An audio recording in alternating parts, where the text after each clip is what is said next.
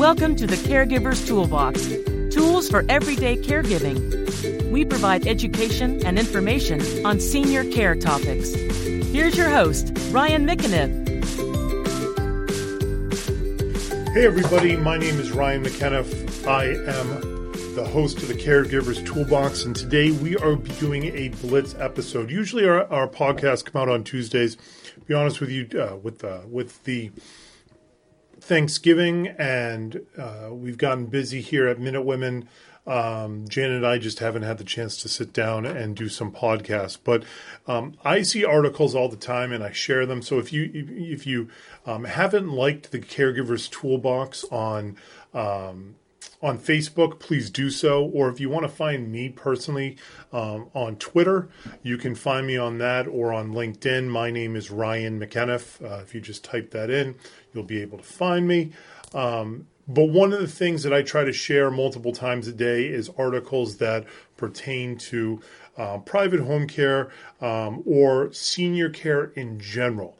Um, but also, one of the things that interests me quite a bit is finances. And the reason being is because I own a private home care company. Um, 100% of my business is dealing with uh, private finances. Uh, I don't take any insurance, I don't take Medicare or Medicaid. So, one of the things that I always look at and, and is always surprising me, and I was always interested in even before I owned Minute Women, was uh, the state that we are in as a country with how we save. And I'm not here to get into the politics of of uh, the middle class disappearing and the rich versus the war and class warfare. I'm interested in more of the um, just the facts. And today I was I was on LinkedIn very briefly, and I noticed an article that was posted called um, uh, the, the, the, the title of the post is One in Five American Households Have Zero or Negative Wealth. And this was on marketwatch.com.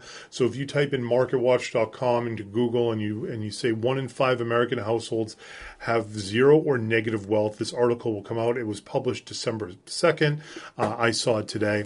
And it was just basically an article about how people are still underwater, even though the economy is is blown and going right now. Um, a lot of homes have come back from their uh, recession lows, while a lot of houses have not come, not come back, and because of that, people are still underwater. And um, you know that's a very scary thing to think about because it's not just hey we don't have an emergency fund or hey we don't have one or two thousand dollars to be able to set aside in case the hot water heater goes. We're talking about people that uh, that are so in debt that don't have the ability to get a loan at all. I mean, maybe they're living uh, uh, paycheck to paycheck or living off of credit card loans. Um, these people might have underwater mortgages or have uh, huge amounts of student loan debt, but a job that doesn't pay for things. But the reason I bring this up is because one of the big concerns I have about the senior care industry is how are we going to pay for the millions of people that are going to be needing care in the upcoming 10 and 20 years. Um, we have started to see the baby boomers age, but for as as a as a whole, the baby boomers are still relatively young. They they might be older, they might be considered seniors, but a lot of them still aren't frail. They they still have their mind, they still have their body, and they haven't really started to um, uh, uh, physically or mentally um, uh, fail in in huge numbers, like we'll see probably in the next five to ten years. Um, and as in the next five to ten years, those people um, do start to age and do start to need help, are they going to have the money? That is going to cost to get them the care that they want. And it's not just with private home care, it's also with assisted livings and it's also with skilled nursing facilities. Many people don't understand, and we try to educate everybody with the Caregiver's Toolbox, is that skilled nursing facilities would ideally like you to spend down your money and then you would go on to Medicaid. Um, so there is a spend down if you have that. But I'm not going to get into all of this. It just means that it costs money to get care for a loved one unless you're going to be doing it yourself.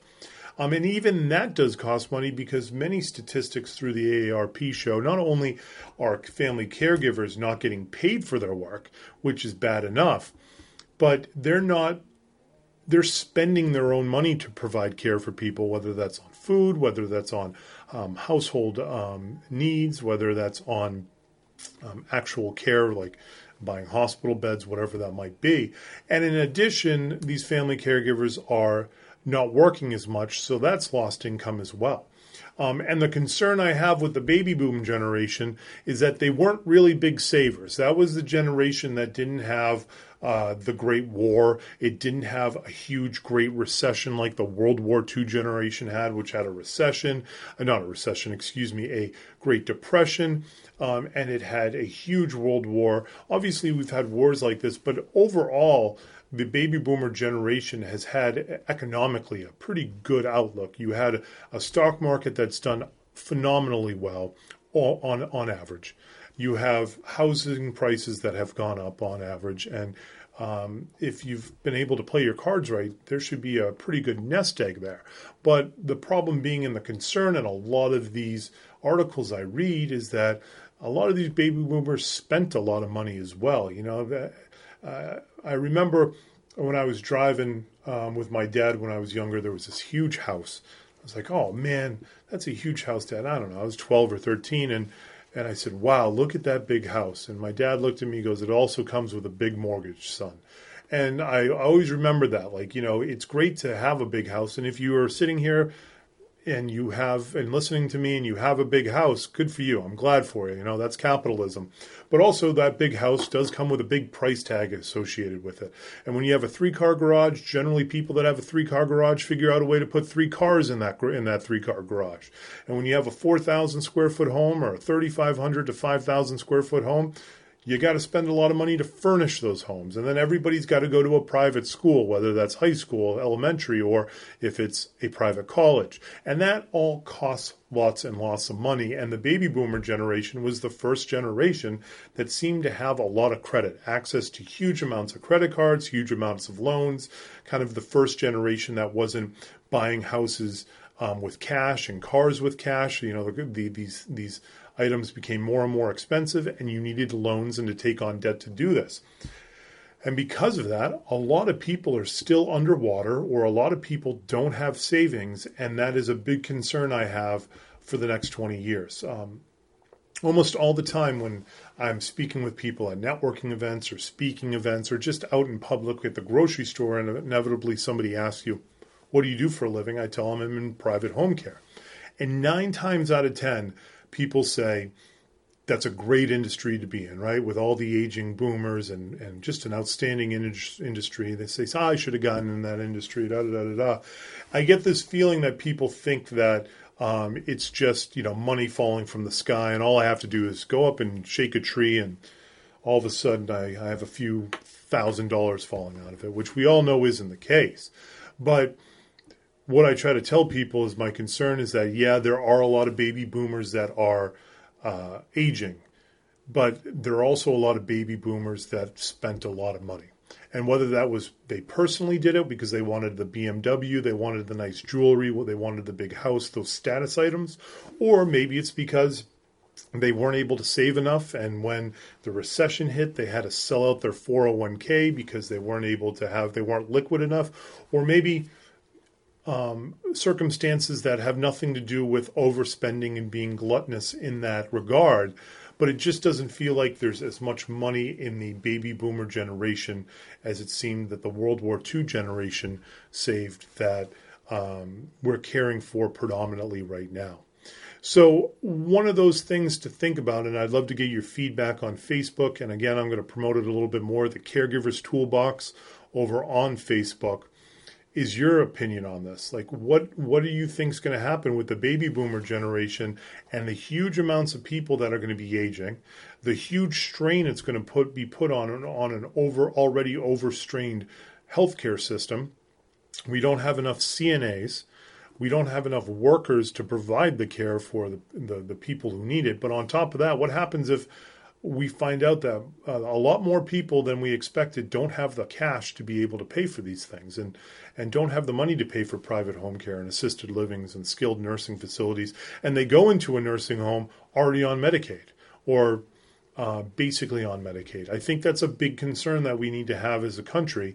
I don't necessarily have the answers for it. I don't know if anybody does, but um, you know, I wanted to do a Blitz episode to talk about this because it is a very big concern of mine. So I'd love to hear your feedback on it, but I think it's going to be um, a problem that we deal with in the future that a lot of people are going to be needing care, but there's not a whole lot of funds to be able to pay for it. So, um, you know, we'll try to get back on track with uh, the regular podcast with Janet and I, or doing a interview like we did last week, and hopefully people enjoyed that. But I wanted to reach out quickly and let you know about that. You know, it's again, it's on MarketWatch.com, and um, you know, it is a big concern of mine. So you know, these are the type of uh, articles that I will be sending out. I send them out on Twitter. I send them out on LinkedIn. I send them out on the Caregivers Toolbox. So if you want to like one of those, if you want to like all three of them, feel free to interact, connect with me, and and let me know what you think. And if you find great articles that you think are important to know about, tweet them at me. I'm more than happy to look at them and we can bring them into a podcast. So I hope everybody's having a great week. I hope everybody had a great Thanksgiving. We got Christmas coming up. It's crazy over here. As a private business, you can imagine end of the year rush trying to get everything um, ready for 2018 gets a lot of uh, stress going. It's 621 on Tuesday, the 5th of December. So I'm here pretty late at the office. Um, but I hope all of you are doing very well. Happy Thanksgiving, happy holidays, and uh, we'll reach out next week with another podcast. Have a good one.